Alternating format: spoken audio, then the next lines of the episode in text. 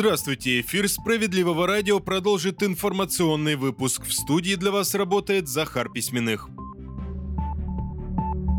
Только сотрудники Росгвардии должны охранять школы, такое мнение высказал Сергей Миронов. По словам лидера партии «Справедливая Россия за правду», только профессионалы смогут дать отпор угрозам, с которыми сталкиваются дети и учителя. Ведь угрожать школам могут не только ученики, но и террористы и маньяки. Сергей Миронов напомнил, что он вместе с однопартийцами не раз выступал с предложениями по повышению уровня безопасности в школах. Но важно позаботиться не только об охране. В учебных заведениях не хватает и психологов, которые должны предупреждать всевозможные конфликты. Напомню, накануне в Брянске восьмиклассница пронесла в школу оружие, застрелила одного из учеников и нескольких ранила.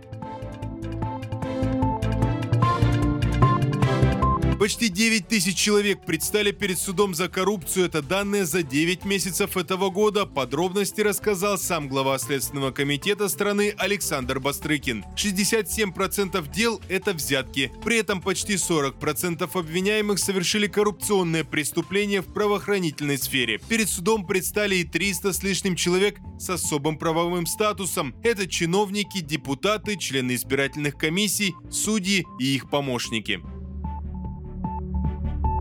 Штрафы за превышение средней скорости решили вернуть в России, по крайней мере с такой инициативой выступает в Минтрансе. Об этом сегодня пишет коммерсант. Чиновники подготовили проект изменений в правила дорожного движения. Инициаторы уверены, что водители снижают скорость лишь вблизи камер, а после часто возвращаются к нарушениям ПДД. Напомню, штраф за среднюю скорость отменили в 2021 году. Тогда Верховный суд назвал неправомерным подход в случаях, когда нет конкретного места нарушения. Учтены ли эти замечания в новых поправках, пока не говорится.